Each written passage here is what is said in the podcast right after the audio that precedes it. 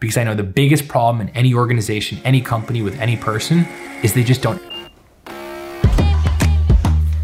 All right, what's going on, everybody? Welcome to Breaking Business. I'm your host, Shaun Sharabi, and today, for my first interview, uh, second episode of this show, of this podcast, I have none other than Zain Jan, my business partner, uh, a mentor, a close friend, somebody that's impacted my life tremendously the past years, and I cannot wait to get into this. Um, Zain and I have been in business for about four and a half years together now, and um, man, he's got an insane amount of lessons, stories. His background is unbelievable. Um, so I cannot wait for you all to hear this and to get to unpack a little bit more of what makes Zain who he is and how he's been able to um, get to where he's at today. Um, so Zain, I'll kind of just kind of kick it to you, man. Like, you know, today you're just turned 26.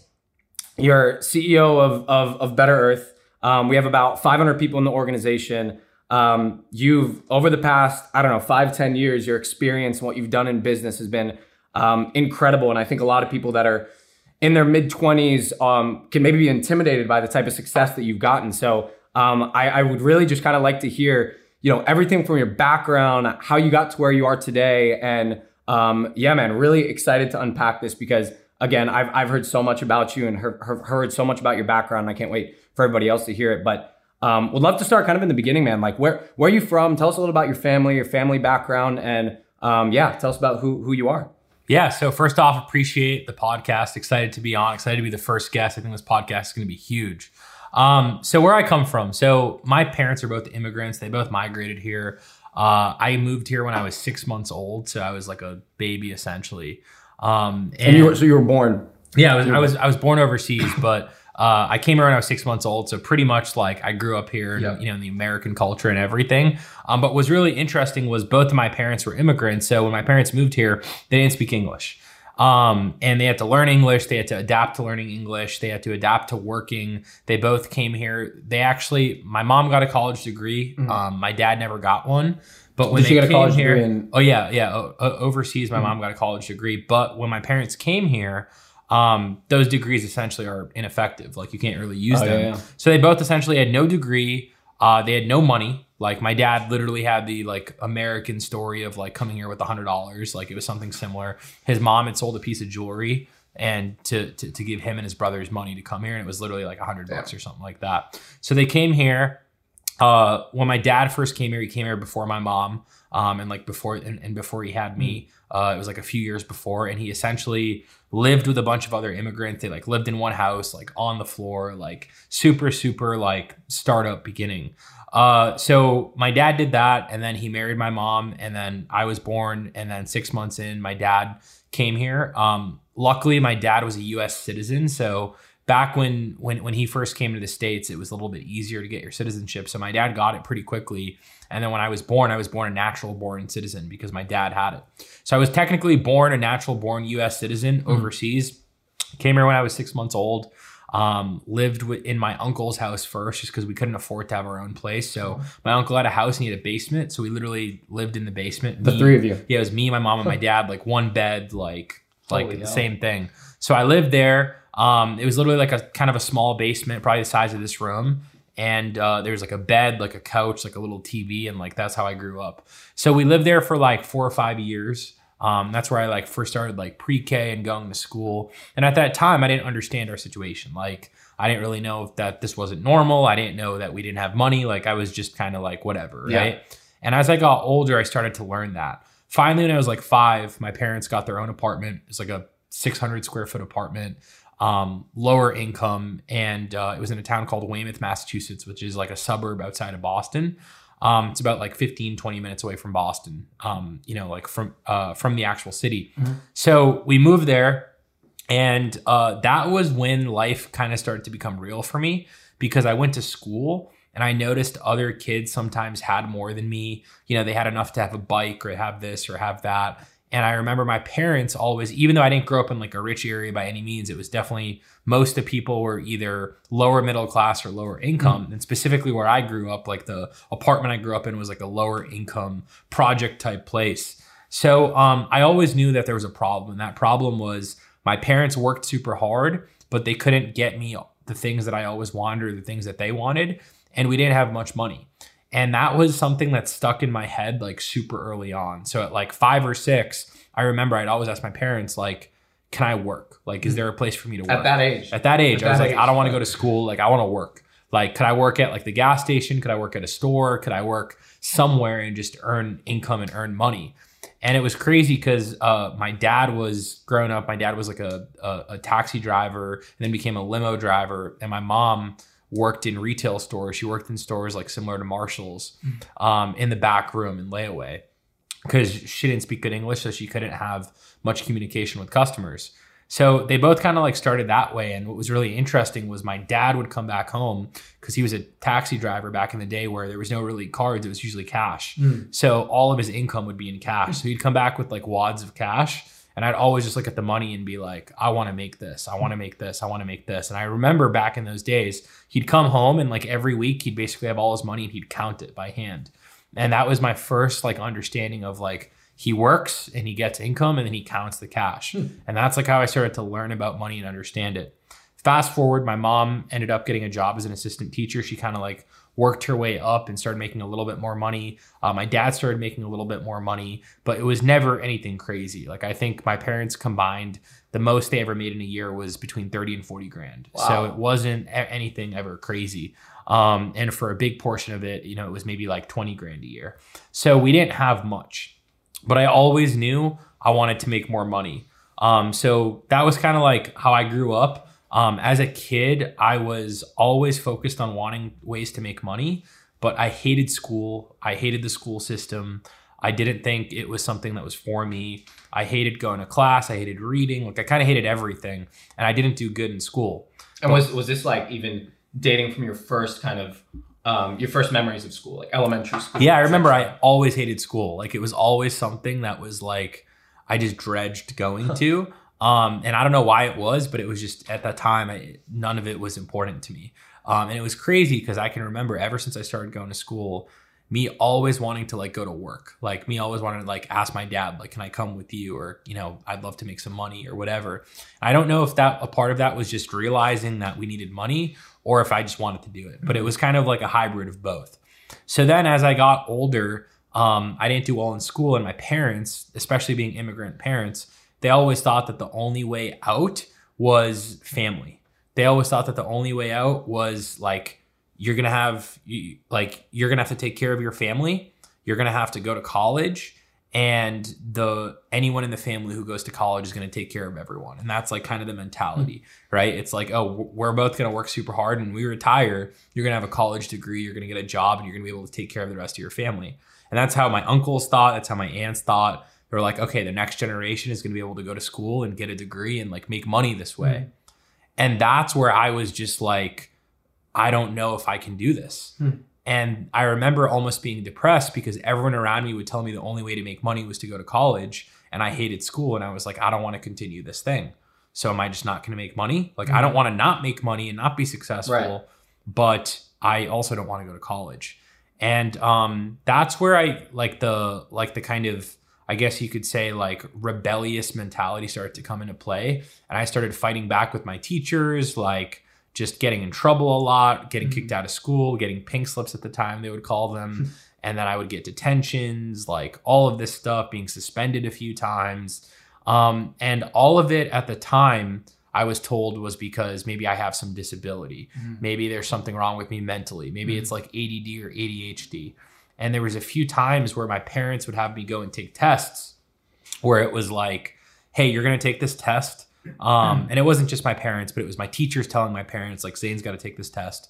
I'd go to take this test and they'd be like, okay, we're going to give you this test because we think you have a learning disability. And I remember specifically, I would take the tests and the results would always come back like, no, you're actually reading at a higher level than most of your class. You're actually spelling at a higher level than most of your class. You're writing and doing math at a higher level than most of your class, which was really interesting. Like, I understood it, but I didn't apply it. I only applied it on like that test, but I would never apply it in my day to day. I would never do my homework. I would never do these things. And do you think that that was like, like the resistance to apply it, right? Because you must have you must have known um, as as you're going through classes and you have tests, like it's not information that that is just way over your head, Yeah. right? So was the do you think it was just that kind of rebellious attitude of like I think I just hated doing it. Like I was bored, you uh-huh. know? Like I think it was boring to me. And I think that was it. Like it was just it didn't light me up. It didn't get me fired up. Like sports at the time got me fired up. Like I remember I'd love my like the first sport I got heavy into was baseball. Mm. And I loved baseball and I'd love to practice baseball, play baseball, go to the park. And that was fun for me. Playing with my friends was fun for me. Riding my bike was fun for yeah. me. But like doing mm. schoolwork was just never intriguing or interesting to me. So I think I was bored. And and did your uh cuz cuz I can imagine, right? You have um coming from a, a, immigrant family, which I resonate a lot a lot with that. I come from an immigrant family. It's part of the reason they came here was for like education. Yeah. It was like for my education. Right. And they hated it. I was always in trouble with my parents. Like they were always yelling at me, like, you gotta do better, like da da da da da, like you gotta get better. That we'd have like parent teacher conferences. I'd always get in mm. trouble, like, you know, all of that stuff. Yeah. But I continued to resist and resist and resist. And honestly, like my teachers always told me I was, if I continued, I was going to be a lost cause, huh. like for so long. And what was crazy is when I was younger, there was no like validation that I would be successful. And I didn't know of like entrepreneurs that did bad in school and then got successful. I didn't understand entrepreneurship or business hmm. really. Mm. I just knew like there's different jobs. Some jobs pay less if you don't go to college. Some jobs pay more if you go to college the the highest up on the totem pole to me was like being a doctor. It was like if you're a doctor, like you can make a few hundred k in a year and you'd be very successful. Yeah. Or an engineer mm. or you know business or whatever. But like in my family, it was like doctor was number one, engineer was number two, and it's like okay, if you really didn't want to do both of those, like go and get a business degree. Mm. But like try to be a doctor. Yeah. And I just you know it was never it was never intriguing or inter- interesting to me. And then as I got older getting into high school, I started to realize business a little bit more, learn a little bit more about the concept of entrepreneurship, but I was still lost. Yeah. Um, and uh, when I was in high school, uh, because I was lost, because I was bored, it led me to hang around the people that were also lost and that were also bored. And my friend group became kind of this rebellious friend group that was stealing, that was doing mm. drugs, that was just doing the wrong things. And that was like 13 to 14 years old was when I really entered like the bad group of friends. Yeah. But um, that's like the rebellious like mentality style in in, in, in middle yeah, school, high school. Yeah. And it's like 13 to 14 is when it started for me. Like kind of late middle school. I think like it really started like sixth, seventh grade. Like that was where it got like bad. Mm-hmm. And I remember like seventh, eighth grade, I was like going to the mall. I was stealing headphones and I was selling them back at school to people. like I remember I would steal these um what were they called? They were the popular headphones back in the day. I don't I don't remember the name. Mm. Skull candies. Oh yeah, skull yeah, candies. Yeah. I would steal Skullcandy headphones, and uh, I remember I'd go to this mall at the store at the store at the mall called Fye or FYI or something like that, yeah. and I'd buy I'd steal like thirty Skullcandy headphones because they were going for like thirty or forty bucks, and I'd sell them in school for like fifteen bucks, and that's like how I would make cash. And then uh, as I got older, it's like, oh, there's drugs. You can sell these things too. Mm-hmm. I started selling weed and like bagging stuff and mm-hmm. stuff like that. So I was like, like getting into all of this stuff at a pretty young age. Yeah. When most kids are thinking about like sports and partying and doing this, I was just thinking about making money, mm-hmm. hustling, doing things this way. And, and was it was it still because you, you were saying like in elementary school, kind of when you're around four? What, what do you feel like your earliest memories were when you were four or five, maybe in, in, when you guys lived in your uncle's basement? Is that kind of like no, first? like I like yeah, like those are my earliest memories, but like the strongest period of my life that I think I was like bored and down was that like 14 to like 16 Got to it. 17 year old range was where like I was probably the most rebellious, got in the most trouble, mm. and I didn't care. Mm. Like I was like, I'm gonna keep getting in trouble. Like mm. I don't I don't care. Like this is my life. This is what I'm gonna do. I kind of want to be like a gangster a little bit. Mm. Like I like like that identity, and I was like, I can hustle, I can make money, and um, you know, I would see people like I, I made some older friends and I would see him drive like a nice car and like they sold drugs and I was like, oh, that's cool. That's that's like a cool thing to me. Mm. And uh, as what's so crazy is when you think of someone like that, you're like, oh, maybe they don't have good parents or maybe this or that. My parents never did drugs in their life. My parents never even drank a sip of alcohol. Mm. Like my parents were super straight edged, super like trying to push me to do good in school, very like very respectful. They didn't mm. swear. They didn't like like I grew up in like a very respectful, good family. Just they didn't have money, so we didn't live in a good place. Yeah. But yeah. my family itself was very respectful, yeah. like to the point where like you know my parents didn't want me hanging around different people. They'd always try to push me away. They try to ground me, try to keep me away from stuff. But because I was so rebellious, I would just do it on my own. I'd just leave the home. I'd do stuff like that. So as I got older, more trouble, more suspension, getting caught, um, dealing with police. Like I, I've, I dealt with a lot of that stuff mm. growing mm. up. And when I got to like 16, it's when my entrepreneur side started to kick in. So 15 to 16, I had uh, my mom had a stroke, mm. and that was probably like my first biggest oh, yeah. life hit. Uh, was everything was good. Like I felt everything was good in the sense of I'm making my money, I'm having fun, blah, blah, blah, and whatever. It's life. And my mom has a stroke and she has like a very severe stroke. Like, uh, uh, she, she, she had a blood clot in her head and the blood clot was the size of an orange. So it was like this huge stroke.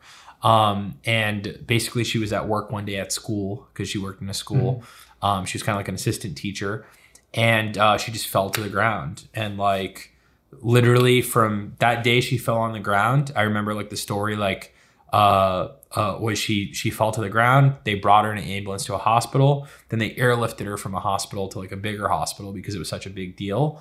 Um, her chances of survival were super low, like five percent or less, and uh, and she was pretty much in a coma, like non-responsive, not awake for like six seven months. Holy cow! So you know that was like a huge hit for me because Shit, yeah you know, she makes income for my family one, like just from a survival level.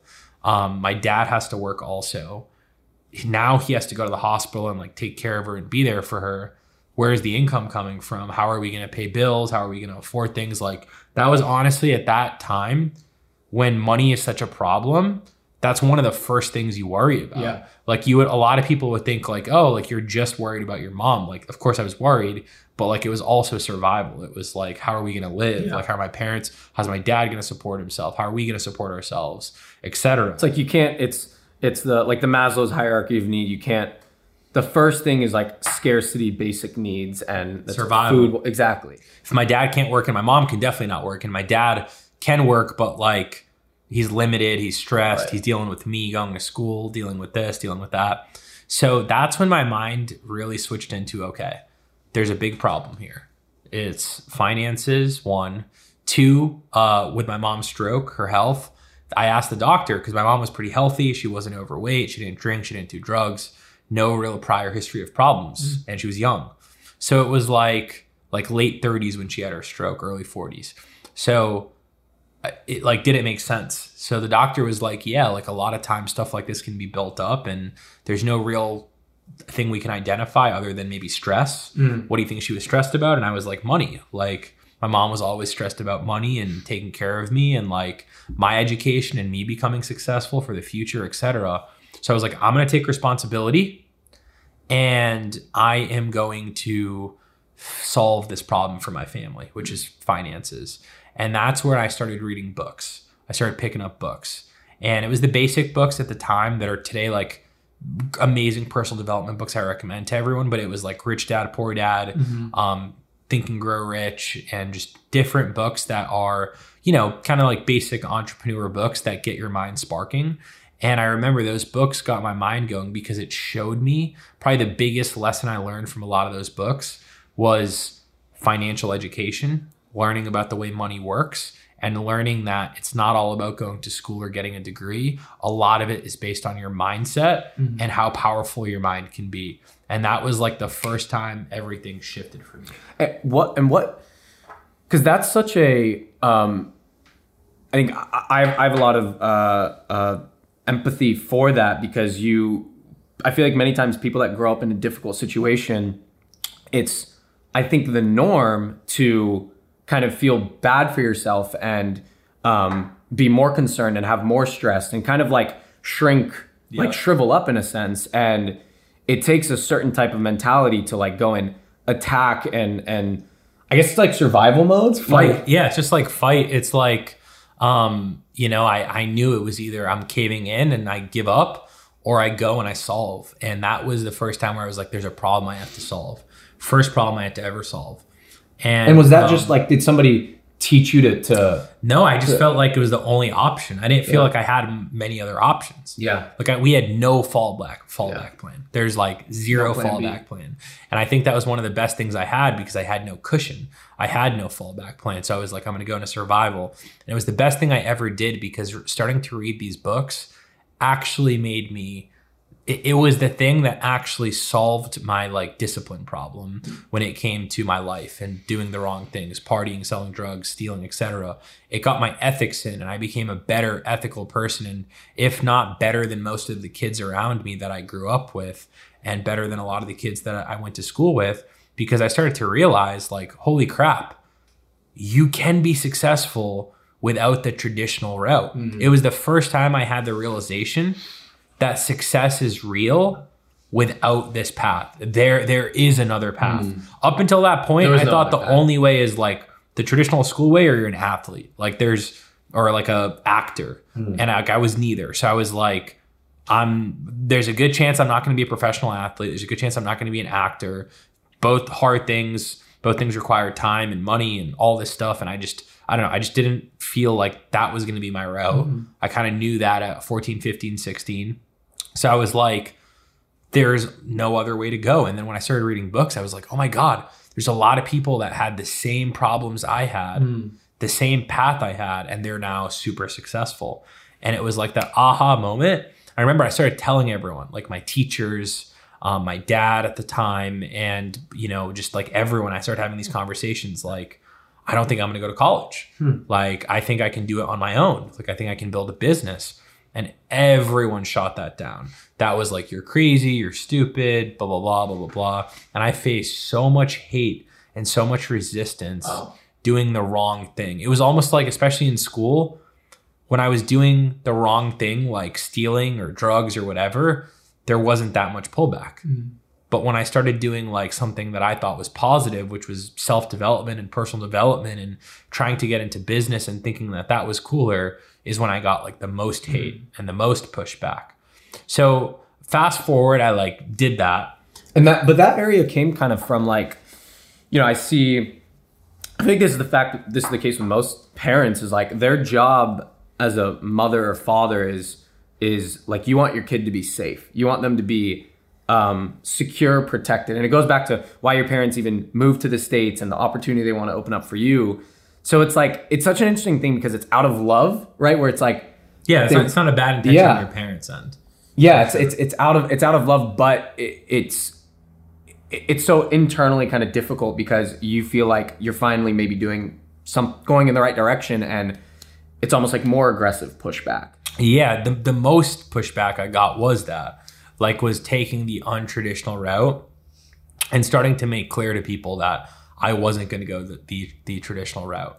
So long story short, I get like my first kind of job at like 15 years old, working in like a, like the back room of a restaurant, mm. um, just like in the kitchen, trying to make money. I was pumped that I just had a way to make money, yeah. and then working in different stores and stuff. And I never really liked it. I always hated work like that. Um, like I liked the idea of making money, but I didn't like the idea of what I was doing. Mm. I wanted to control and manage my time more effectively. Um, then I got into like network marketing at a young age, which I think was so awesome for me getting in at such a young age. Not because I like necessarily believed in the network marketing industry or thought it was the best route, but at the time there wasn't so many things I could do as a 16 or 17 year old. And it was a really easy opportunity to build my own type of business and kind of make my own income. Mm. And it was sales. It was a lot of selling and it was a lot of recruiting. And that's when I learned that business is built on a lot of business is built on selling and recruiting talent. Mm. Like for a business, what you need is you need a product that you can sell. Mm. As long as you can sell that product, that's your money in. Very, very, very basic, but but it's it, it's really a business down to like the core fundamentals. You need a product, you need to be able to sell it. You need to have profit, like there needs to be enough margin so where you can make that money, and you need talent to scale it. You need good people to help you scale your product and your business. Yeah. And that's what I learned. Like it was the first kind of run at business for me. And I actually got like contrary to a lot of people actually what a lot of people thought And contrary to a lot of people's results, I actually got a lot of success. Mm-hmm. Like, you know, not not not a lot of success to me today, but at the time, you know, making three, four, five thousand dollars a month being in high school yeah, wow. was a very, very big deal. It was like, you know, it was like it felt like being a billionaire almost, yeah. you know. That's more than your time. parents were. Yeah, it's more than my making, parents yeah. made like their whole life um, in a month. So I was doing that. And then uh, it, time came, I turned 17, 18, and I had to start thinking about college. And I knew I didn't want to go to college. I had a bad grades, like low twos GPA. Mm-hmm. Um, but my parents, it was my mom's dream. She just started recovering from her stroke. Like it was like a two year journey of her recovering and trying to get better. And it was always her dream. So I was like, I don't want to keep making her more sad and depressed. So let me just go to college for my parents, try to get into some state school or anywhere that will accept me, maybe a community college. I don't know. Um, but let me go just for them, but let me focus on business while I'm there. Mm. Um, and like hopefully I can move out of the house and get somewhere. Mm. So I got into the University of Rhode Island, which was a state school. It was a pretty decent school, but somehow they let me in. I don't know how. Hmm. Like my GPA was like a full point lower than what their average acceptancy was. Mm. But like I think I had like my average in, in high school was probably like a two three or something mm. like that. And they wanted like a three three or a three four and uh, I got in somehow. So one of the only, I think it was like one of two places that accepted me out of like tons of applications. So I finally got in. Um, I went for my parents uh, at 18. Mm-hmm. I joined a fraternity. I started doing like a little bar and club promoting there. Um, I uh, just started doing little side hustles, little real estate stuff, trying to learn how to make money. I made a decent amount of money while being in college. Mm-hmm um, so like that's where like money became more material to me and business became more material and I built confidence because when you don't have money and you haven't made money before, you have less confidence. But when you start making money using your own skill sets and not relying on maybe working somewhere, mm. you start to have more confidence in yourself and your ability to make money. And it's more performance based. It's more based on how you perform. You put in X, you get Y usually when you work at a company, it's like, okay, you're told what to do, right? And you get paid a check for that. Mm-hmm. But for me at the time, I just didn't like that. It wasn't my personality. Not to say that it's bad to work at a company by any means. Mm-hmm. For a lot of people, it's the thing to do. But for me, I knew it was not the thing that motivated me. Right. I knew I had mm-hmm. a different capability and a different skill set that I wanted to tap into. So, um, at about 18 years old, that's like when I got introduced to solar. Mm-hmm. Uh, I and, and, it's it's interesting, uh, like you know, kind of backtracking a little bit. You, you know, your parents bring you here when you're six months old. Um, you're living in your uncle's apartment basement until you're five, six. Yep. At that age, you're starting to already think about, money. which I think is like comical almost, like yeah. like money, right? And and I think growing up in that environment, what's what's like the pro to it, like growing up, you always wished that you grew up in like a rich family yeah. and you had everything, right? Like growing up, that's what I always wanted up until college. But now looking back, once I've like acquired success, was probably one of the biggest reasons I am successful was all of the motivation that I had growing up, was all of the the the fear growing up, a lot of the problems growing up, a lot of the issues is what drove me to mature faster. Mm-hmm. Like I grew up a lot faster yeah. than most people. And it was because of that. So now a lot of my survival instinct in business, the way I think in business, my intuition is built off of that same framework of survival. Yeah, survive. and it's like the, you know, the the the premise of the show is breaking business, and like the idea behind it is, you know, I kind of said this on the first first episode, but it's people see these success stories and what I what would always come to my view and what I always would see is what went into that, right? And and the core theme that always popped out was, man, to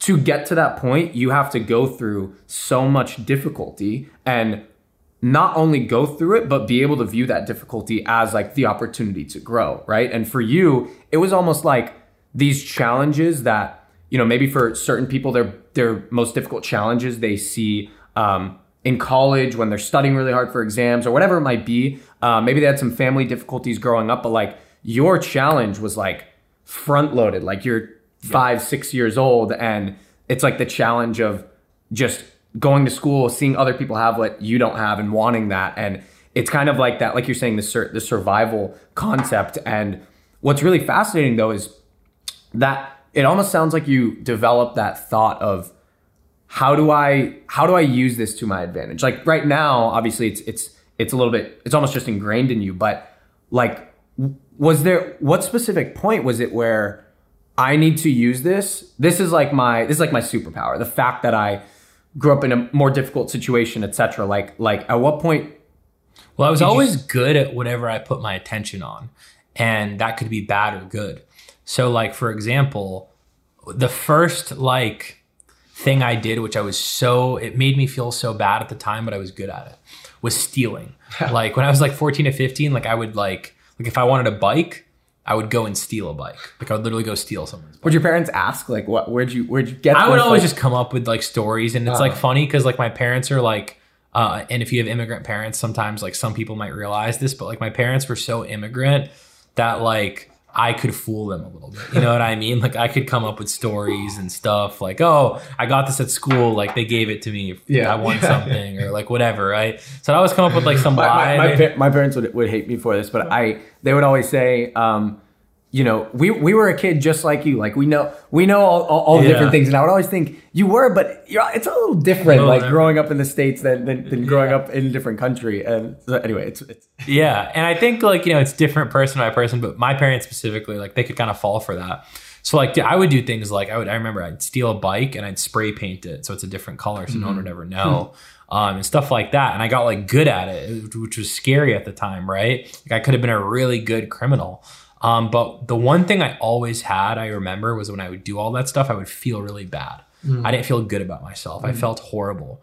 And what's crazy is like today, the way I view myself and the way I handle things, I think I'm like the complete opposite. Like I'm so ethical in a lot of the things I do and the way I treat things. Like if I go to a restaurant and they wrongly serve me something mm-hmm. and I'm not paying for it, I'm going to tell them about it. Mm-hmm. Like I'll take it down to the micro level. Like if I'm at someone's house and I leave a piece of trash on the floor, I'm gonna throw it out because I feel bad. Yeah. Or I'm gonna do this or I'm gonna do that. Like I now now it's like the com- kind of the extreme opposite yeah. of ethics. But what was really interesting for me was when I was doing all of that stuff.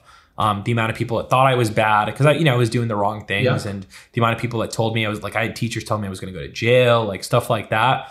To now look at my life, how I've operated the completely kind of the complete opposite. Mm-hmm. And now when I look at other people, I'm like, it's crazy to me how much of society does unethical things or wrong things or goes about stuff the wrong way. You know, maybe maybe they don't pay their parking tickets, mm-hmm. maybe they break tons of rules and stuff like that. And when I look at that and uh and, and I kind of look at the way society is going right now, I think about it a little bit and I say one of the things that I think has helped me gain success so quickly and to me kind of easily um, even though it's taken a lot of work and a lot of persistence right. like i think it's came a little bit easier than maybe some people um, is I have a very clear conscience. Mm. Like I feel very good about myself. I feel like I'm not hurting anybody. I'm not fucking anyone over. I'm not, you know, stealing from anyone. I'm not cheating on anything. Like I'm doing all of the right things. Mm. And that was like probably for me one of the biggest epiphanies as I started becoming more successful in business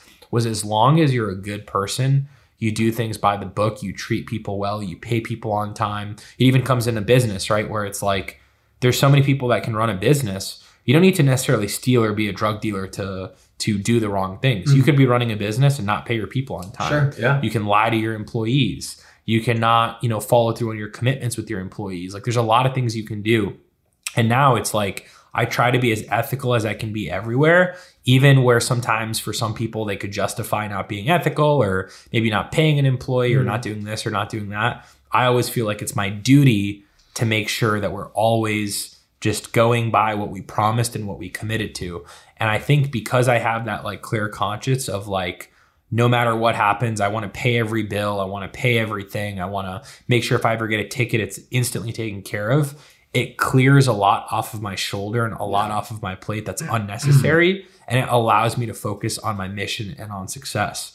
So when I go back to like your original question, your original point, it's like, when I started to realize that I wanted to channel the energy in the right direction was when I realized that same energy that was bringing out my demons and making me do the wrong things was actually a positive. It was like an obsessive nature. Mm. As long as I channeled it in the right direction, mm-hmm. that obsession could actually change the world. Yeah. That obsession could change people and it could it could allow me to grow and build whatever I wanted.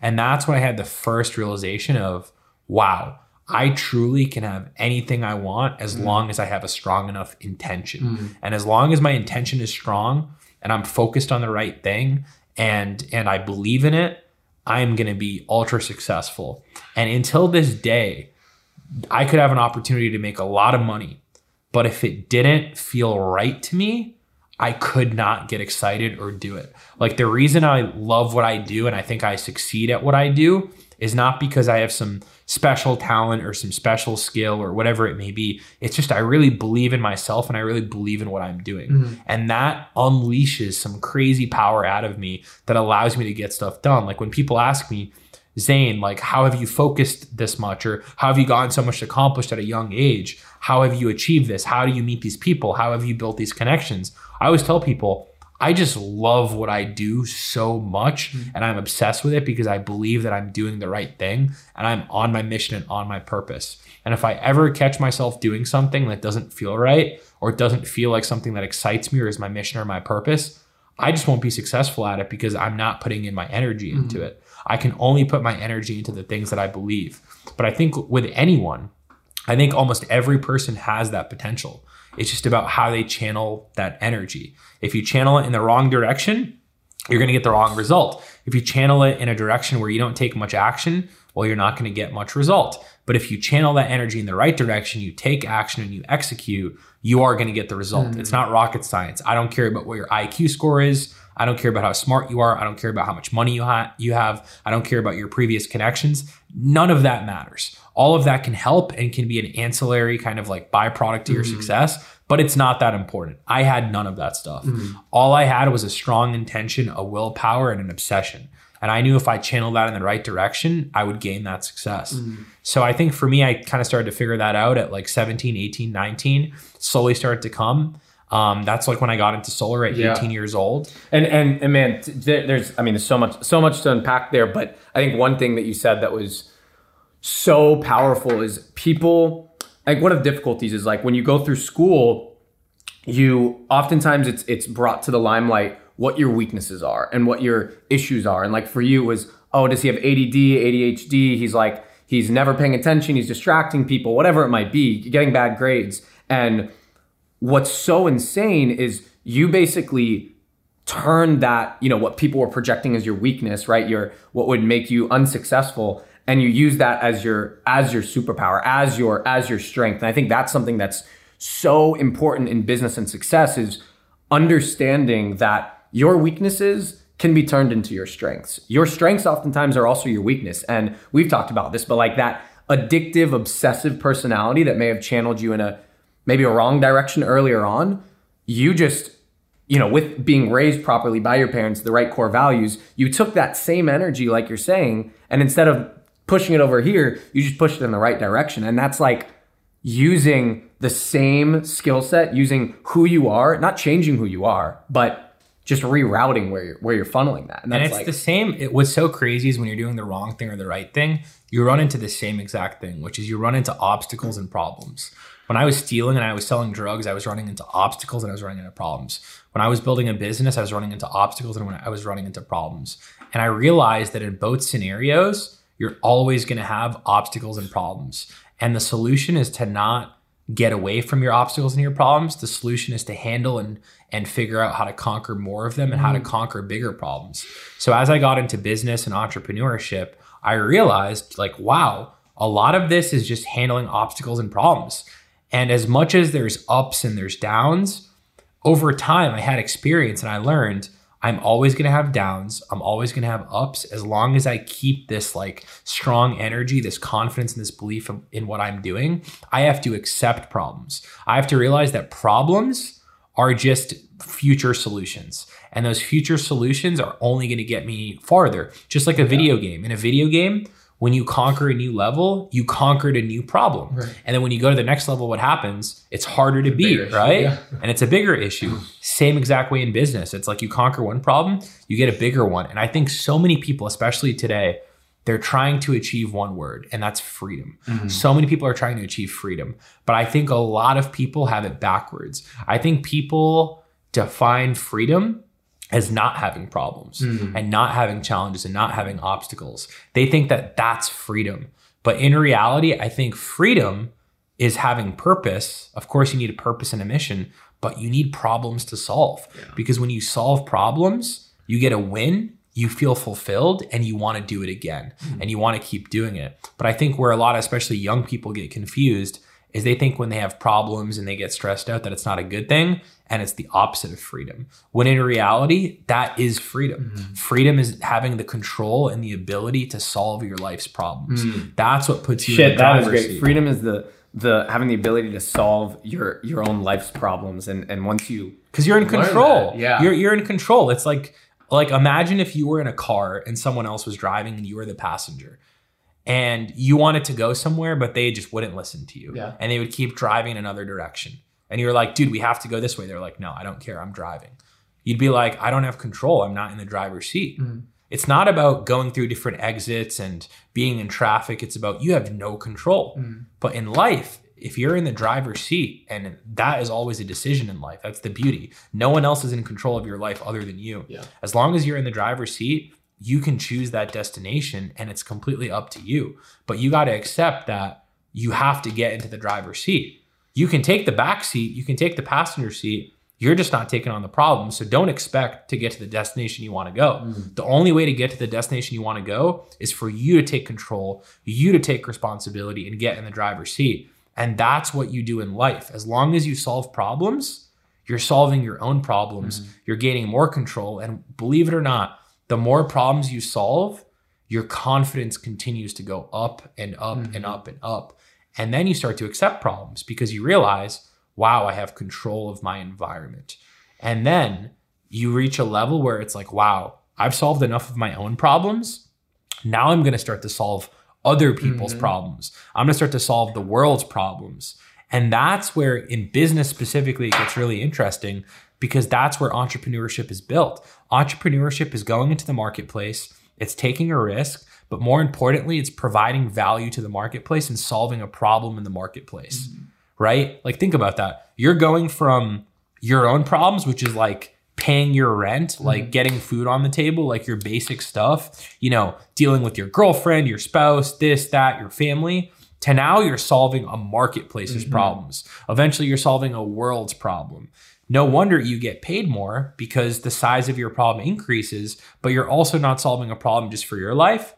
You're solving a problem for a lot of people's lives. Like when you work at a company, you're solving a part of that company's problem. So you're getting paid and you're getting paid for that. When you build a company, you're solving a problem for a lot of people that work at the company, mm-hmm. one, but two for the world. Mm-hmm. And that's why a lot of people say, like, why do entrepreneurs get paid so much money? Mm-hmm. You know, I always see this, and, and this is a controversial topic sometimes, but people are like, why, you know, why does Jeff Bezos make so much money? Why does Elon Musk make so much money? Mm-hmm. And what I always try to explain to them is you got to realize one thing Jeff Bezos, I think, has created over a million jobs, right? He's like over a million active employees or some crazy stat. I imagine Elon Musk is up there.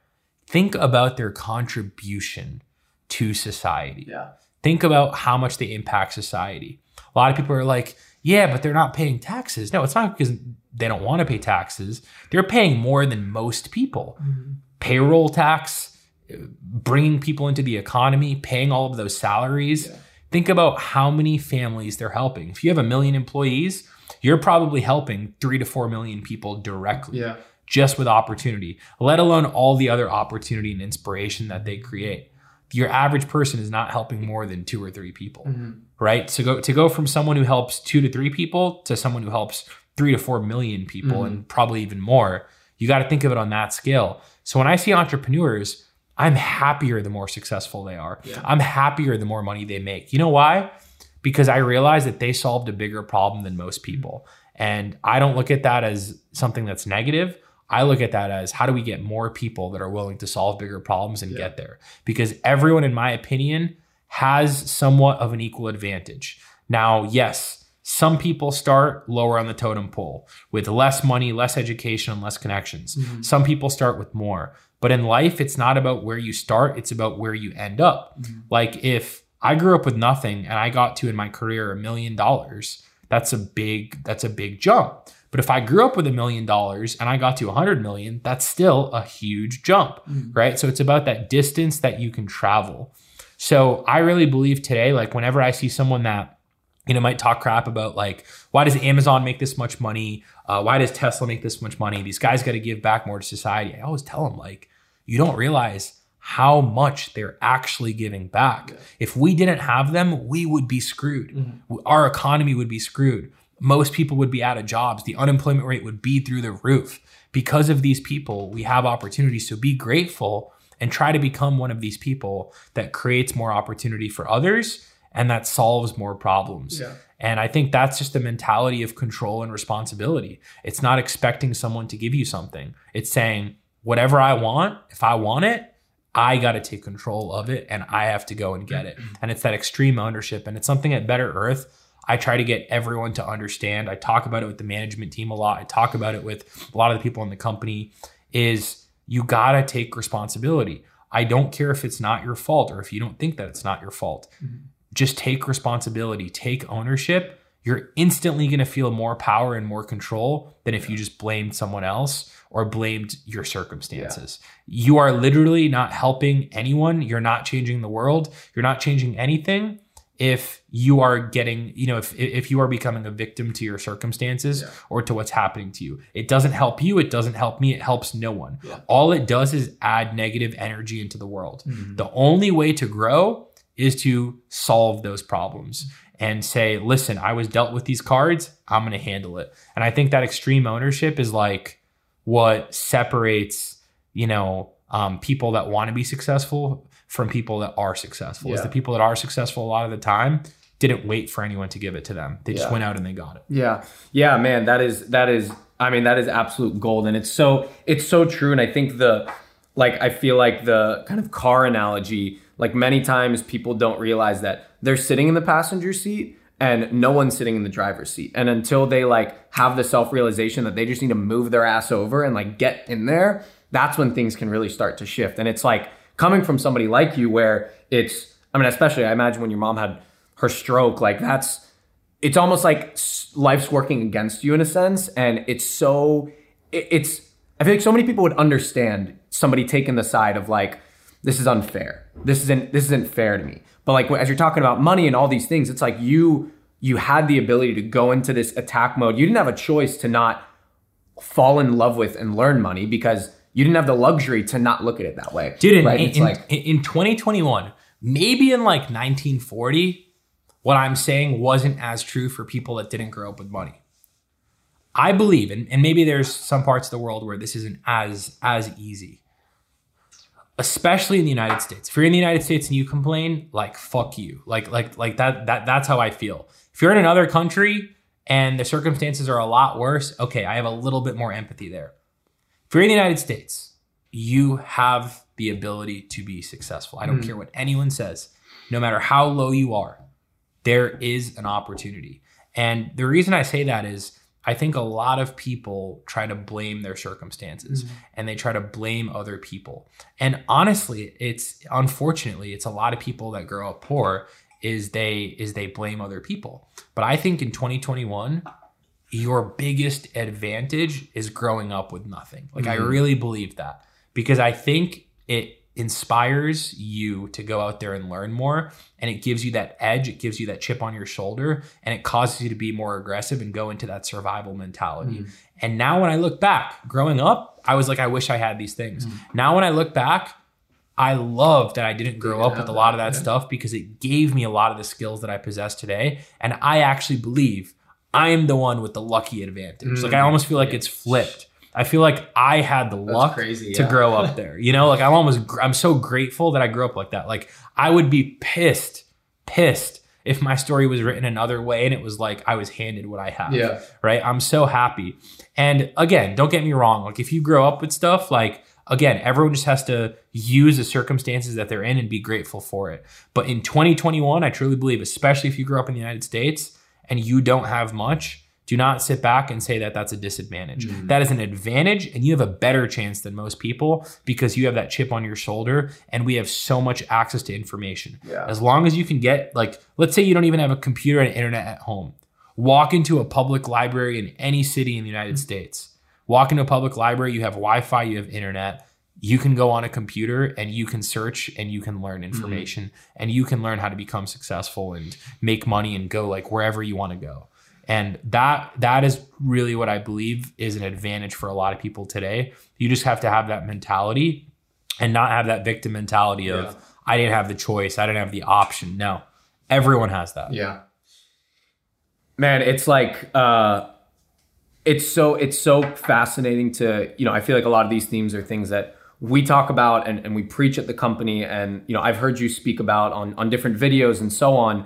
Um, what what i kind of want to unpack a little more is like the creating and developing that thought process is does not happen overnight does right? not, like it, yeah. it, takes so many waves and, and um, like one of the things that i think is i know is most impactful which i which i'd love to hear on is you know you're you're 18 you go to college you dropped out you got into you got into solar. You got into door-to-door sales. Take me through take us through a little bit of that like you know once you're in college you did that for your family kind of you don't want to you don't want to go against what your mom wanted. Um, walk us through a little bit. What at what point did you decide to leave college? Why did you why did you decide to finally make that jump and kind of your journey down the the, the solar coaster yeah um, so everything now? yeah so at 18 i got into college um, and i shortly dropped out after like a year of college. Mm uh, because I got offered actually while I was in college.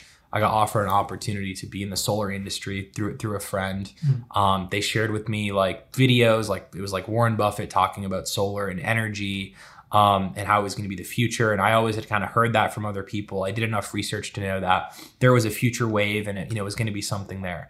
I didn't know much about it. Um, I don't want to say that I joined for some social reason, some environmental mm-hmm. reason.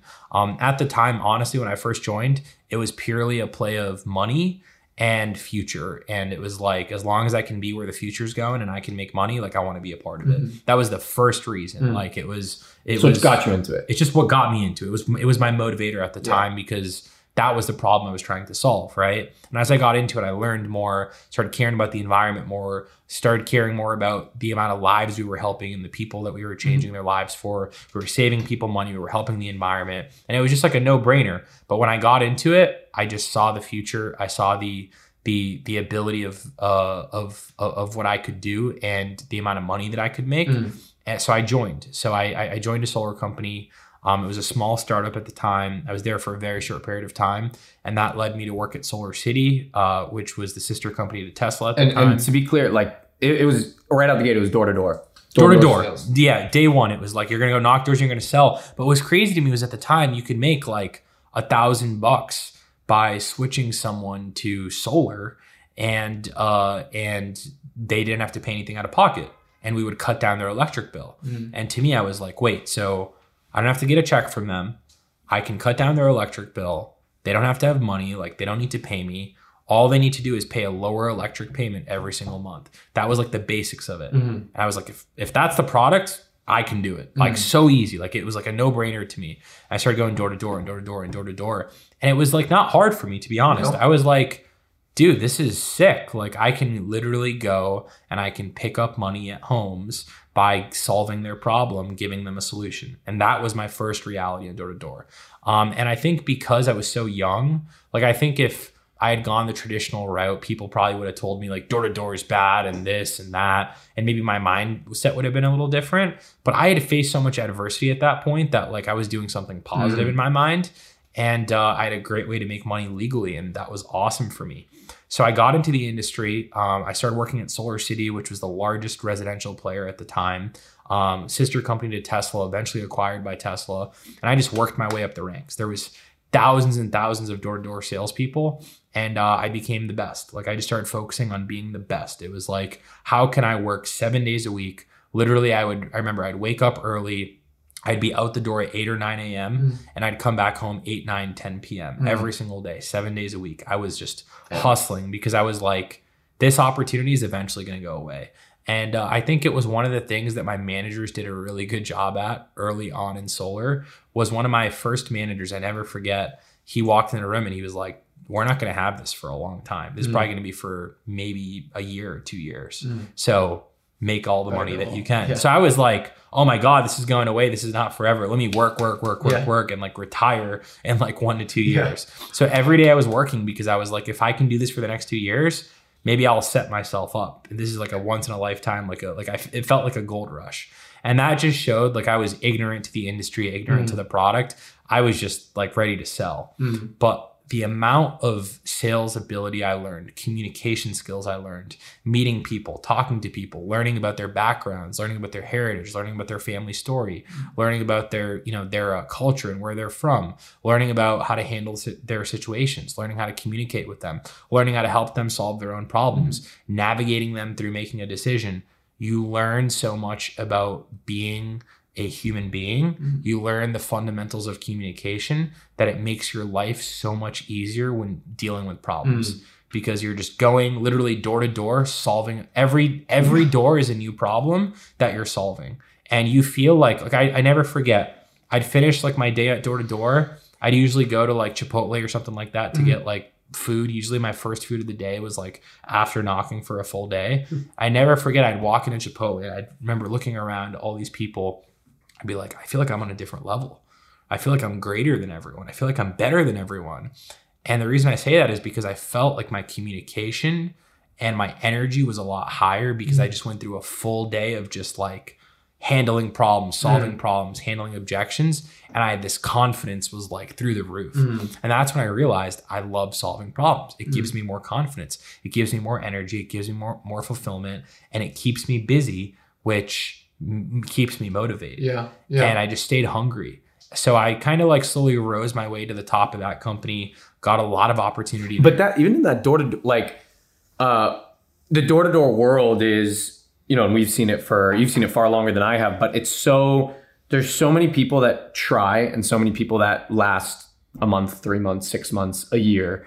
Um and I think it's because like they get so in their head, right? You're you're you you go you go out there and you can be out there for 10 hours and you might not make a paycheck that day. You might get just no after no after no. And it's so easy to use that as like this is too hard. This is too much of an obstacle. This is too difficult.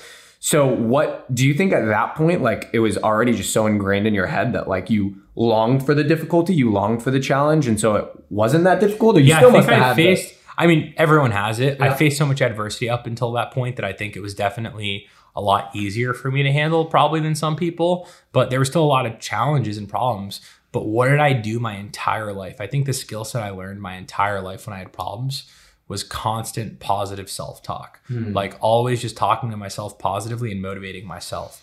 And I think that self motivation is what made what made me so good at it. Hmm. Was I was really good at motivating myself. And I think if there's one skill set any young person can learn, any person can learn, or any entrepreneur is try your best to learn how to get motivated yourself.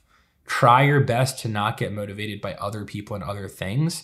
Try to get motivated yourself. If hmm. you can wake up and motivate yourself, you have a superpower because that's what's going to get you out of the bed. That's what's going to get you ultra focused. Hmm. That's what's going to get you ultra successful is being able to motivate yourself because you cannot rely on other people. The more you rely on other people, it goes back to that idea of control I was talking about. You're in less control. If you can motivate yourself, you're in control.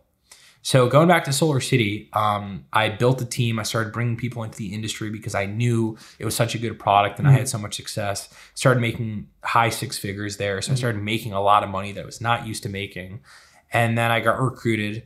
Um, it was basically an installer. He said, "Listen, I just got I just got out of my company. I sold my shares in my company. I'm starting a new company.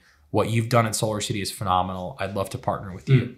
And uh, at the time, even though it might have seemed like a good decision to go partner with him, I was definitely taking a risk because it was not common to go and start a solar company. I had never built a real business before. I'd never hired real people before. And I was literally going to go from a good setup, people on my team, a good company, a good structure to starting from scratch.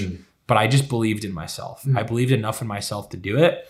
And the idea was to move across the country. I lived in Boston at the time. The idea was to move to California, a place I had never been, and go and start something from scratch. And it was one of the scariest things I ever did, but I knew I had to do it for my personal growth mm. because it was going to make me extremely uncomfortable. Mm. And there was a common trend I always followed in my life. Whenever I went to the place that made me felt the most uncomfortable was when I grew the most. So I knew I had to go and I had to get extremely uncomfortable. Moved across country where I knew no one. I just brought along a few friends that were going to help start mm. the company with me, and we launched the first company. Mm. Um, ended up growing that for a few years. That's where I met Shaun here. Yeah. That's where I met you, and uh, learned so much about the finance of the company, the operations of the company, how solar installation worked, how the technology side worked, um, how the customer side worked, uh, how the sales side worked, kind of building your own company, managing teams, running teams. And I learned so much about that organization and how solar worked.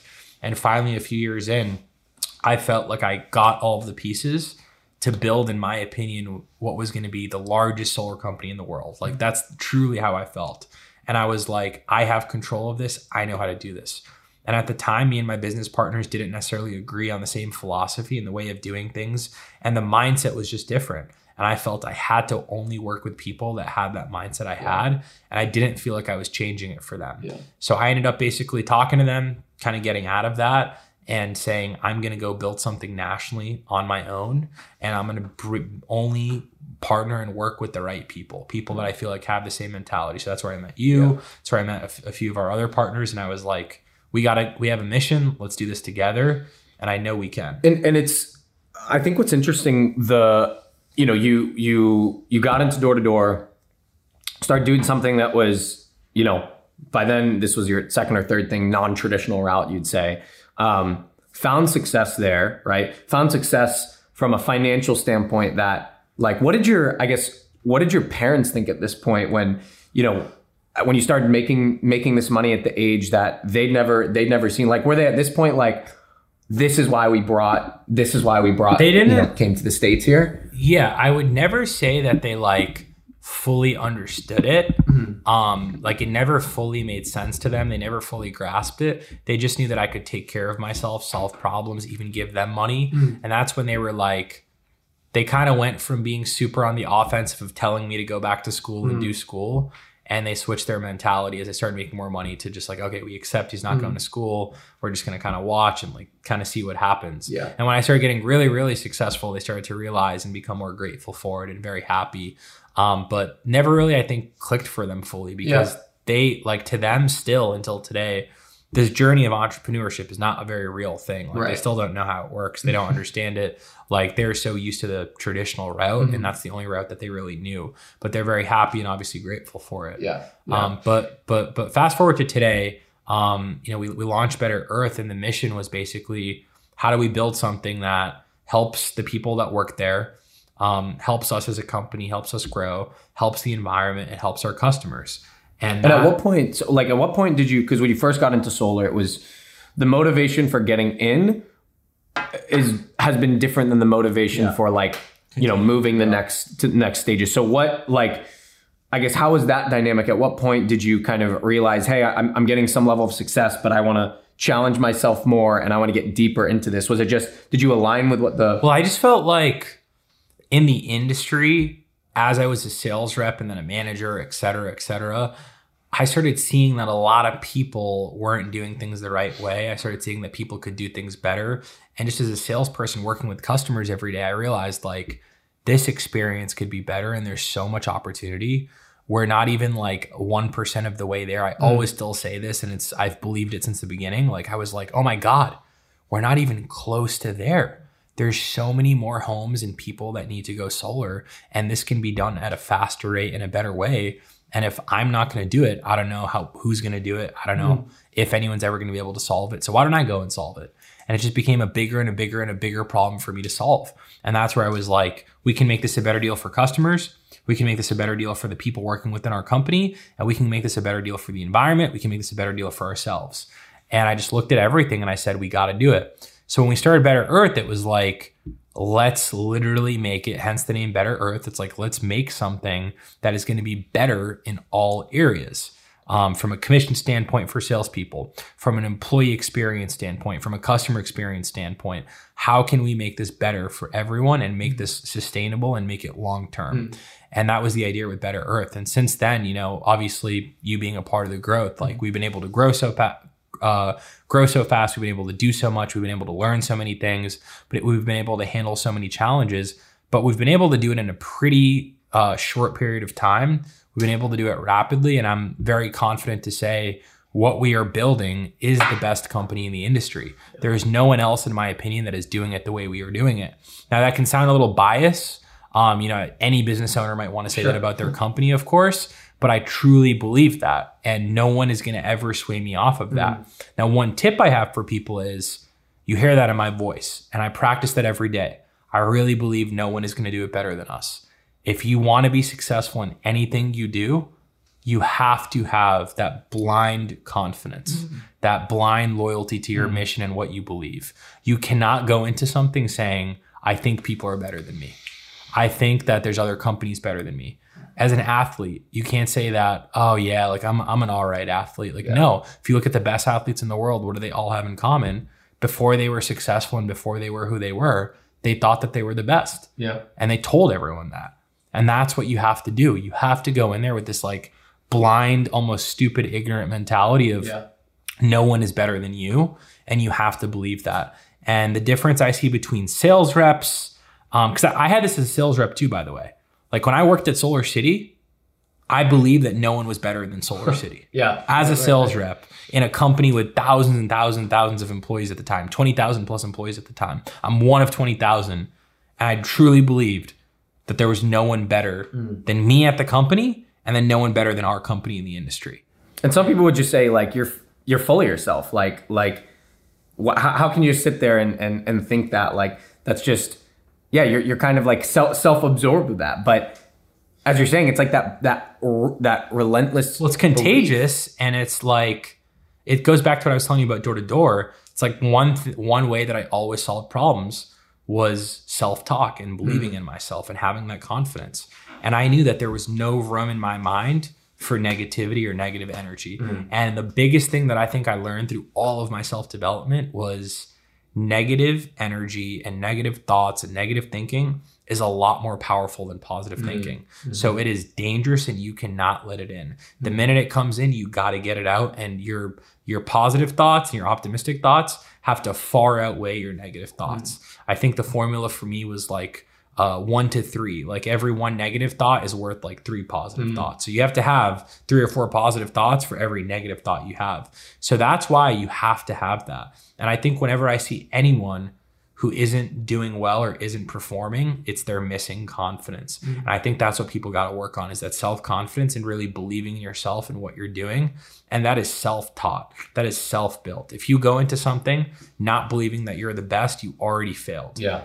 Anyone that's been great at anything in their life, they always went in with that like it's almost that naive mentality yeah. of I'm the best and I'm going to do it and I'm going to make it happen. I mean, this kind of gets into like two of I think my personal favorite concepts and, and things that you know I feel we've talked about a lot, but but have tried to drive through through the company and something you hold. But like this theme of belief, you know, belief. It's one of our core values at Better Earth, and it's so crazy when you look at you know you look at the greatest athletes of all time, Michael Jordan, and the the way that they talk about you know even MJ on his on their doc on his documentary on Netflix. Like you watch that, I remember watching that, and I was like, man, this guy, how much belief he has in himself still to this day is like mind blowing. So I kind of ask you like how I guess what, what what does that sort of mean to you today and and what type of because one thing is like understanding it, but it's another implementing it, right? And so you can self talk and self talk, but like what would you kind of give people on ways to truly build that belief? Like, how can they build that more and more? And, and, what's truly that importance of leading with it? Action, man, action. It all stems down to one thing, and that's action. Mm-hmm. The more action you take, the more belief and confidence you have. For example, if you're starting in door to door, you can't just build that confidence day one. You can try. A lot of people actually probably start with it, but they lose it very quickly. And that's because they're not consistently working on it. Mm. What I recommend is if you get into something like door to door, for the first like 90 or 120 days, work every single day mm. because the amount of action you're going to take is far is going to far outweigh any negative thoughts you have or anything you have. And if for a consistent period of time you take that level of action, it's going to build momentum for you. And when you have momentum, you have more confidence. So now, after you've done that for 90 or 120 days straight, you've done every single day, there's a good chance you really believe in yourself and you're confident and you've gotten pretty good. Mm-hmm. As long as you truly do it like to the best of your ability from morning to night every single day, you will start to feel like, wow, I'm improving. I'm getting better. Every day I've gotten better. Every week I've gotten better. Even though I, maybe I'm not where I want to be, I've gotten better. And wow, if I just keep doing this, there's going to be no one that's better than yeah. me. I'm going to be unstoppable. And you start to feel that.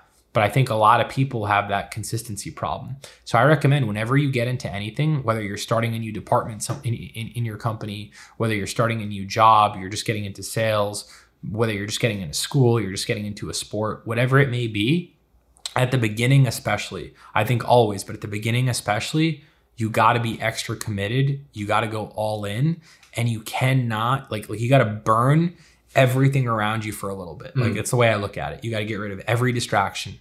You got to get all of your negative friends out. You got to get all of your negative thoughts out. You got to get anything that stops you from your purpose and your mm-hmm. mission mm. and you just got to focus on one thing and go all in on that one thing and when you can go all in on that one thing you start to realize like wow i have more potential and i'm more powerful than i thought mm. i'm a lot more powerful than i thought i can do a lot more than i thought i thought i could get x amount done in a day i can get like 10x that done in a day if i just apply myself mm-hmm. and when you apply yourself for such a long period of time consistently over and over and over again, it just becomes a habit. And that consistency is there. And that action is what leads to more confidence. Mm. And that's where you become confident. And it's, you're not confident because you're stupid. You're confident because you know you're working every single day and you're doing your best. Yeah. And because you're doing that, you know, like, damn, a lot of people aren't willing to do that. So that's why I'm better. Yeah. I'm not better because I'm smarter. I have some special gift. I'm better because I'm just doing it every single day yeah. and I'm not giving up and I'm not stopping. And that's what gives you that confidence. Yeah, and that that like aggressive almost um I think you what you bring to it is like this this urgency around action, right? It's like it's it's something that opened my eyes when we started to work closer together. I was like, man, you know, by the way my brain typically works is I'm I'm I'm I'm thoughtful and then I'll like attack and go. And in many situations, you just have this insane amount of just movement and it's like action no matter what and there's so much urgency around it which it, which it like breeds it's almost inevitable that belief and confidence are going to follow because of that urgency and that focus on action and i think it, everyone in the organization feels it but anyone that knows you has seen that like that type of urgency but it's it, the way that you operate with that like that part of it might come naturally but it must have taken yeah so it wasn't always to, like that but it was like i think i learned something um in business, which like rapidly changed my life. And it was like a, a little bit of a philosophy change. A lot of times you could go around and you could ask people one question. You say, listen, no context. I'm just going to ask you one thing quality versus quantity. What's more important? Most people will say quality. Mm-hmm. Quality is more important than quantity. Quality is more important than quantity. I do not believe in that. Now, don't take what I say the wrong way. Right. That doesn't mean I don't want quality. It doesn't right. mean that I don't want to create a quality product. What it means is so many people focus on quality that they never ever get anything out. They're perfectionists. The way we are as humans, we want to keep building and building and building something, but we never share it with the world. So therefore, you have like no one can really see your final product because you were so focused on quality, but quantity is what distributed that product. And when I say product, it's not just like a product, like a like like like something you can sell. A product is yourself. Mm. For example, on you know if you're selling solar, you're not going to get better by like sitting at home practicing the perfect pitch all day unless you get out there and actually right. use it and implement it. What's going to make you better is over and over and over again doing something. That's what's going to make the best quality. So what I always tell people is instead of trying to make like let's say I was making this little glass right or this cup right here. I could focus all day on making the best cup in the world. Mm-hmm. But if no one ever used it, it wouldn't matter. Mm-hmm. I would be much better off starting, getting a product out to the marketplace, getting feedback, and improving upon my product. I probably have a faster time to the destination than the person that's just focused on making mm. the perfect product without getting any feedback or sending anything out. I'm going to learn a lot more by doing. So the reason I always go with quantity before quality is because you need quantity in order to create quality. Mm. There is no way to create quality without quantity. Imagine trying to make the perfect solar install for our customer without having customers. Yeah. It'd be impossible because we wouldn't know where the problems would be. We wouldn't know how to create the best experience. The only way we know how to create the best experience and the best customer service is by doing it over and over and over again and every single time just trying to be better and just trying to improve. Yeah. That's why I believe in that quantity. So when you believe in that quantity, your mentality becomes listen, if I can just get my people to take action, I'm going to be a lot farther. Mm. I'm going to be more levels and more steps ahead if my people can just take action. Because I know the biggest problem in any organization, any company with any person is they just don't execute. Mm. And if I can get them to execute first, I know that that that they're going to create a quality product and do a quality job. But I know more likely than not, if they're just focusing on quality, they'll never execute. Mm. So I got to get them to execute quicker because that's going to give them confidence to create a better product. Yeah. And because I know that that's the way life works and that's how it's worked for me, I'm always pushing people to get something out, not because they're going to do it right the first time, but because I know if they take action, I'm going to help build up their mm-hmm. confidence and they're going to do it over and over and over again, therefore leading to them being more successful and actually getting something out there. Most of the times, if a company fails, it's not because they went out there and they tried really hard. A lot of the times it's because they didn't try hard enough and they didn't take as much action. As long as you take enough action, action and you execute, you're most likely going to be successful at some point. Mm. Might not be the first time, the hundredth time, or the thousandth time, but at some point, if you keep going, you're going to make the shot and you're going to end up figuring it out. Yeah. The reason most people fail and almost anyone fails in any business is because they quit mm. and they stopped. Even if it's a business that lost its money. Like this is a crazy thing that I've always thought of. Let's say a company goes bankrupt. They lost their money. They're in debt. Okay, technically you can take that business and make it bankrupt. Does not mean you can't start over and do it again and do it again the right mm-hmm. time. The only reason you're deeming that a failure is because you stopped, you quit, and you moved on. Mm-hmm. You didn't stay with your thing and you didn't do it. Mm-hmm. So as long as you're not willing to quit, I truly believe you will end up figuring it out and become successful. Mm-hmm. You just got to go in with the mentality of no matter what happens, I'm not quitting. And that will take a lot of pressure off you because you're going to understand, like, damn, as long as I don't quit, this is in my control. I'm going to figure it out eventually. Mm-hmm. Whether I figure it out today, tomorrow, next year, or in 10 years, I'm eventually going to figure it out as long as I'm committed. Yeah. And that's why that commitment has to come first. And then it's got to be followed by action and execution. Mm-hmm. And that, that focus of, like I, I, think what you said is so so right with with failure right failure doesn't even really happen until you quit, right? It's like like the second that you stop looking at obstacles as opportunities to grow is when you start to fail, right? But yeah. every single time like bank company goes bankrupt, whatever it might be, it's like back you're in the driver's seat. It's like what no matter how big this challenge or hurdle might seem, it's on you to make that a strength to turn that into something that can catapult you forward. And kind of on, on your like quantity versus quality, because I feel like it's again, people kind of take that, like misinterpret it and be like, oh, so what, like, quality doesn't matter, especially if we're running a solar company and, and we're installing, you know, we have employees and we're installing and it's like, so what, you don't care if there's issues or or leaks or, you know, disgruntled employees or anything like this. Like how how would you kind of how would you to play the counter side of it, right? There's got to be a fine balance. Of, yeah, I always tell people, who do I want to buy a car from? The guy that sold a thousand cars or the guy that sold five cars? I want to buy it from the guy that sold a thousand cars. Why? Because he's probably going to give me a better option because he's done it more longer and he's mm-hmm. and he's done it more and more and more times. Same thing with solar or anything. There is no way. Like, would you rather install with a company that's done a thousand successful installs, or would you rather go with a company that's done five? Mm. Probably the one with a thousand, right? Because they have more of a proven track record. Mm-hmm. Well, that's what I'm saying is the only way to have a proven track record and create a quality product is to do it. There is no other way.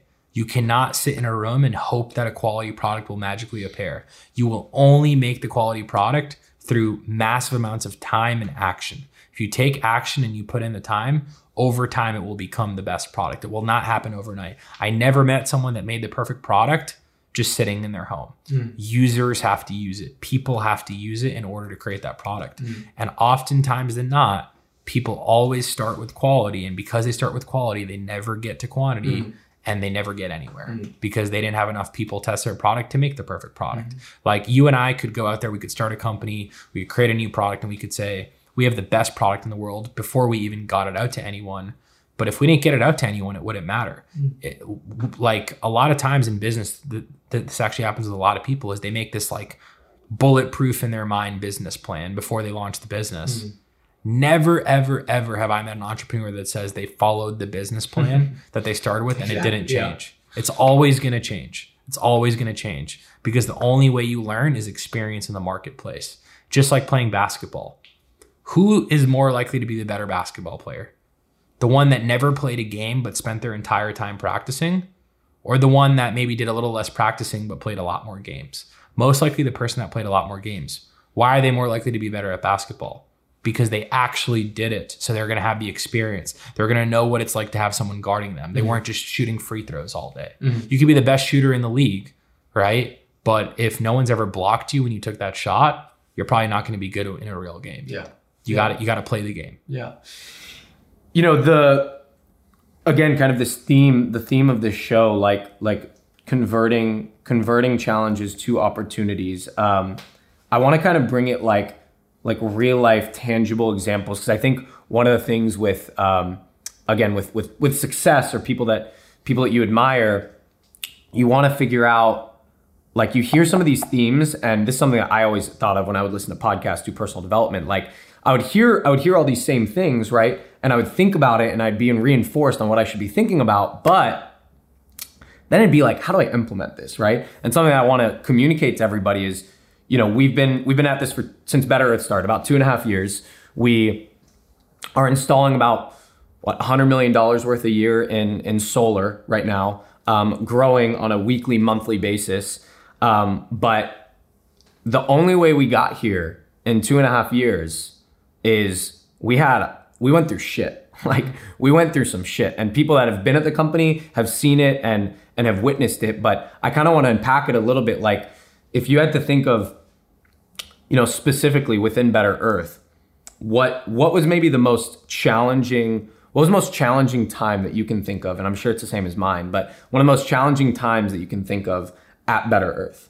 And in that, what what went through your head at that point, and how do you think we prevailed through it? Yeah, I think our biggest challenge was not when we started. When we started, we already had done a little bit of it before. We all had experience, especially on the sales side. So we started as a sales and marketing company specifically, and we had a lot of experience there. So mm-hmm. it wasn't, it didn't feel like we were starting something that new, right? Where it got challenging is when we started something new, and that was when we got into the install business. Um, we acquired a company. We officially decided to dive full into the install business. And that was something I had a little bit of experience with, but not too much experience with. And especially building a full scale, fully vertically integrated installer, like where we're actually installing the panels from soup to nuts, we're doing the entire thing. None of us had ever really fully done it, unlike sales. With sales, you know, I had knocked doors, sold solar, you had done the same thing. So building the company was a lot easier because we had actually done what other people were doing and what we were building the company based on. When it came to installing, I never got on a roof. You never got on a roof. We never installed solar. We never did that. So we were building something that we had never done before. Yep. And that was super hard. So I'd say the most challenging time was getting into that, moving all of this, like millions and millions and millions of dollars of sales volume into our own court where we were going from other people doing our fulfillment to us fully doing our fulfillment and having to learn it while we were building it, I think mm-hmm. was the hardest thing. It wasn't like we got to build it and then use it after we built it. No, it was like, we were growing and at the same time we were building it. It's like sales growth was happening and building was almost like behind it. It wasn't ahead of it, it was behind it. You want to try to be ahead of it, we were behind it. So sales was ahead of where our operational growth was and we had to catch up. And that was the most stressful time. Um, that was the time with the most problems, sleepless nights, just trying to figure out how you got to do all that. Yeah while managing cash flow, making sure that you know we're still a healthy, profitable. So, I mean, we had we had customers pissed off, salespeople pissed off, we lost people, we like like it wasn't it wasn't pretty by any stretch of the imagination. Um, and that's where the belief in yourself and having failed before really helps because you know right now it might suck, but you're still the best because eventually you're going to figure it out through trial and error, trial and error, trial and error. And that's how I knew it's like we have to keep failing in order to become better. Mm. We have to go through these tough times, these tough phone calls, people leaving, customers mad in order to get to the good times. Mm. There's no way to build the perfect product without just doing it. That's so like I think the biggest the biggest message from um, that I've learned, I think, from what you're saying, like that I, I hope everybody can grasp is to grow, to improve, you have to you have to experience pain. Yeah. Like and quantity over quality, you're gonna guarantee yourself pain to get to quality. Yeah. Um, the type of action you take, like the type of growth that we go through, it's focusing too much on the perf- perfect quality product or the perfect idealistic execution.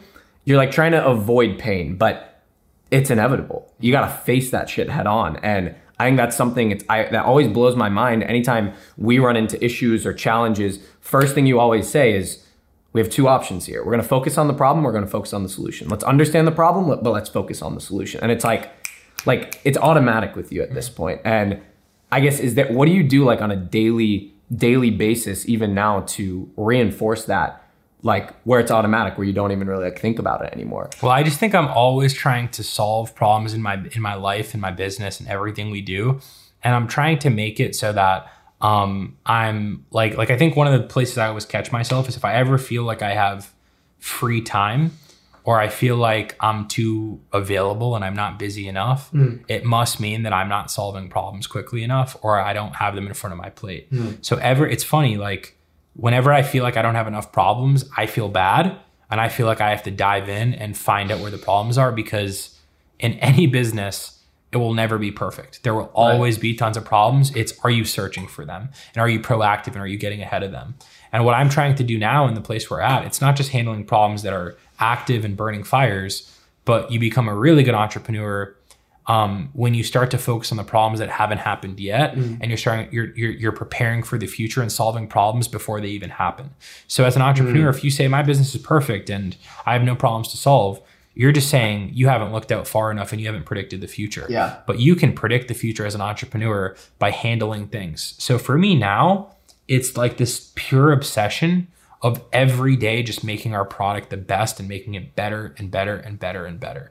And there's always room for improvement. And I'm almost obsessed with it. I'm like, how do we create something that no one's done bef- done before? How do we create something that people are blown away by? And we're still very far from that, but we got to keep doing it every single day in order to get to that point. Mm-hmm. And it's very, very, very hard, but you got to do it every single day. And that obsession is just fun for me. It's like, could I maybe one day choose to retire, go off and travel the world? Sure but I've ne- yet to find anything in my life that makes me happier than solving these problems and doing this thing. Mm. And that's why I don't see myself ever quitting or retiring mm. because it's just so fun for me. Yeah. It's like I can't imagine a life where I wasn't solving or handling these problems. Mm. Yeah, it's stressful sometimes and you go through stuff, but at the end of the day, I'm much more happier being on my purpose and I feel like I'm more alive when I'm on my purpose yeah. than when I'm not. And that's like one thing that I think sometimes I was talking about it earlier today, but it's freedom. Mm. I think sometimes people confuse freedom. Sometimes people think that freedom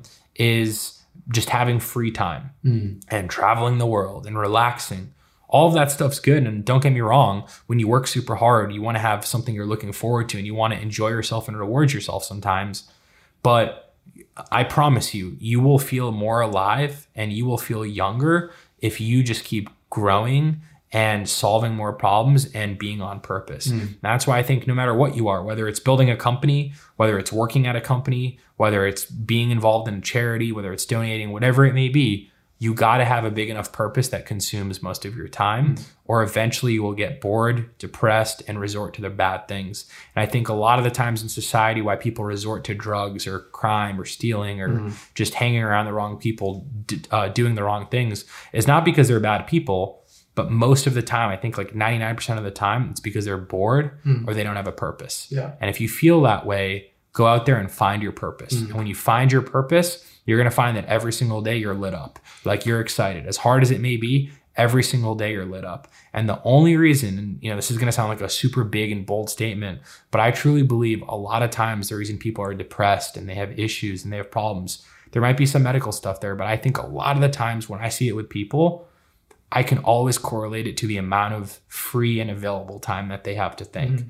I think when you don't have time to just think about yourself and you're so focused on a problem and solving something, it takes your mind off of negative things that might be going on in your life. Totally. And puts it on the right things yeah. and it allows you to grow. And I truly believe if you're like a young kid out there or you're a person out there who's not maybe feeling fully motivated or you're mm-hmm. feeling a little depressed, you're feeling a little down on yourself, like try to get busier, try to find a bigger purpose, try to work harder and see if that works for you. Yeah. there's a very good chance, in my opinion, that it will work for you. Yeah. Yeah.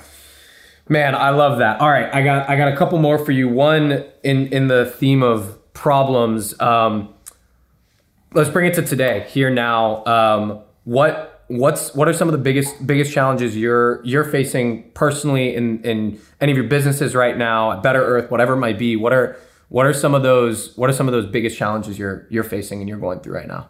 Yeah, it's just scaling and growing. Um, I'd say the biggest thing right now is getting everyone involved and getting everyone's mindset right. Mm-hmm. Like right now, the problem I'm trying to continuously solve and conquer is getting everyone to have that urgency that we have. Yeah. Um, getting everyone to continuously understand the vision, understand the mission, getting people sold on what we're doing. Because sometimes people can get comfortable and people can feel like just by doing enough, they're doing enough. Mm. But in my world, that, that that doesn't exist. You're never doing enough. You can mm. always do better and you can always do more. And it's getting people to understand why we're pushing and why we're trying to get to the best place possible. And it's getting people to understand why sometimes in business, you have to do things that are unordinary and unnecessary to be a great company. Mm. It's never going to be something that you have to do. It's always going to be something that to other people might seem unnecessary or unordinary um, but it's what makes you and your company special. So mm-hmm. I'd say one of the biggest hurdles we're dealing with now as we scale is as we get more people is getting everyone to understand that mission and continue to maintain that level of excellence and quality as we grow because it can get diluted like if someone's not personally reporting to me or I'm not managing them or you're not managing them or one of the executives isn't managing them you know, as you go down the layers, that message and that vision can kind of get diluted. And someone maybe at an entry level might not feel that and maybe doesn't give our customer the same experience. So it's trying to grow a company on scale that's adding hundreds and hundreds of employees, but making sure that everyone still believes and understands the core mission and can give that high level of service to our customers yeah. and to our employees and just kind of everyone involved. And I think the more and the more that we can push our vision, push our mission, spread it out to people, help people understand why we do this, motivate people, grow people, educate the people within our company, uh, the more we're going to solve that problem. But right now, it's something I'm actively trying to work on on a daily basis is spread out this positivity and spread out this urgency to everyone in the company that we got to be better, we got to do better, we got to service our customers better, and we got to maintain this level of urgency because as easy as it is to pat ourselves on the back and be comfortable, there's a lot more work we have to do. Yeah. Yeah, it's uh, I love that you said that. It's I think from the beginning it's something we talked about of the bigger we get, the more people we get, I, I always think of like a like a snowball, right? If you're if you start with a certain amount of snow and you're rolling down a hill, the more that snow kind of spreads out and everything becomes its own mini snowballs, like it just stops. It's no longer a snowball. But the more snow is just compiling on, it get big, gets bigger and bigger. You get more momentum, and you're going in the same direction. And it's like we thought, you know, at 20 people, it was maybe a little more a little easier to keep everybody focused on the same thing. But now at you know 150 employees plus and and hundreds of of salespeople that are representing our brand, it's more and more difficult with the, with the more people. And I think um, there's no really secret sauce that I've seen apart from kind of the daily focus, the daily urgency, the daily action that you kind of push and drive. And it's, I mean, it has a ripple effect through the entire entire organization. Um, so yeah, man, I, I absolutely love that. Um, all right, my last question for you. this is something I was thinking about actually when we were, um, you know, I was brainstorming about this show with uh, with with Michaela, my girlfriend, and we were like talking about it. we were on a trip in Hawaii, and I was like trying to think of, you know, what's what's this like one question that I can ask people at the end. And the question that came to my mind is, there's so many lessons out there, right? Like so many gurus, quote unquote, so much information that people can access, and it's like you're getting hit from so many different angles. So many people want to share advice and want to give insight, and I think sometimes what kind of causes people to not take action is they're trying to consume all these different lessons. So somebody that, you know, you have all these different mm, thought processes and themes and principles that you stick with. If you had to think, you know, you don't have kids now, but what's the what's the first most important lesson, like as a human being, as a who, however you want your child to grow up to be? What would you say is the first most important lesson that you will want to teach your your future kids? Yeah, I will want to teach them to never give up. Um, mm. It's it's the first thing I try to teach everyone is don't give up, don't give up, don't give up, and keep going mm. because the only way you will fail is if you give up. Um, and how you will teach you know your kids that and my kids that, et cetera, is put them through things where they're going to face failure mm. put them through obstacles put them through challenges and watch them fail and at that point lift them up and motivate them and tell them to keep going and not mm. give up and i think if i can do a successful job when i have kids of raising them to understand that as long as you don't give up and as long as you keep going you'll get there they will be very successful mm. in life in whatever they want to do love that simple one of the most basic principles we're taught when we're, we're kids but it's but like, you have to do it but unfortunately a lot of people today, I think, in society allow their kids to accept failure or mm. to give up. You know, people get a pat on the back for failing. People get a mm. pat on the back for things not going the right way. When the message shouldn't be, you know, something negative, but the message should be, listen, I get it. You got second place this time, but go for first place next time and don't yeah. give up. Keep going, keep going, keep going, keep going. Don't just say, no, it's okay. It's okay to be that, or it's mm-hmm. okay to just fall back and get second, third, fourth, or fifth. I don't think that's healthy. I think people need to always be focused on never giving up. It's okay to fail. People need to understand that, but it doesn't mean that you give up or you stop. You keep going until you can win.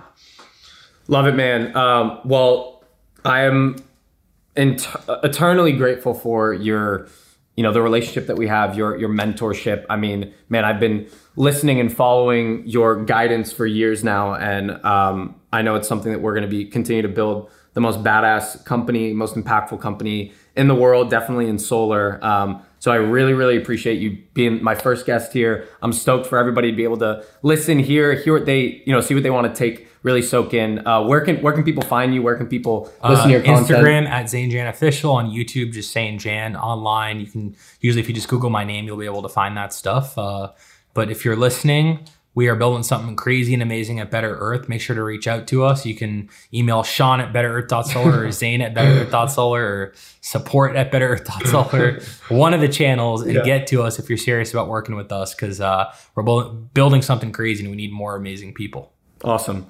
Awesome, man. Well, um, thank you everybody for listening. Um, reminder like, subscribe, comment, let us know what you liked hearing about, what you want to hear more about. Um, we'd love to hear all of your insight. And seriously, thank you so much for listening. Um, we will see you next time. Appreciate it, brother. Thank you, man. Appreciate it.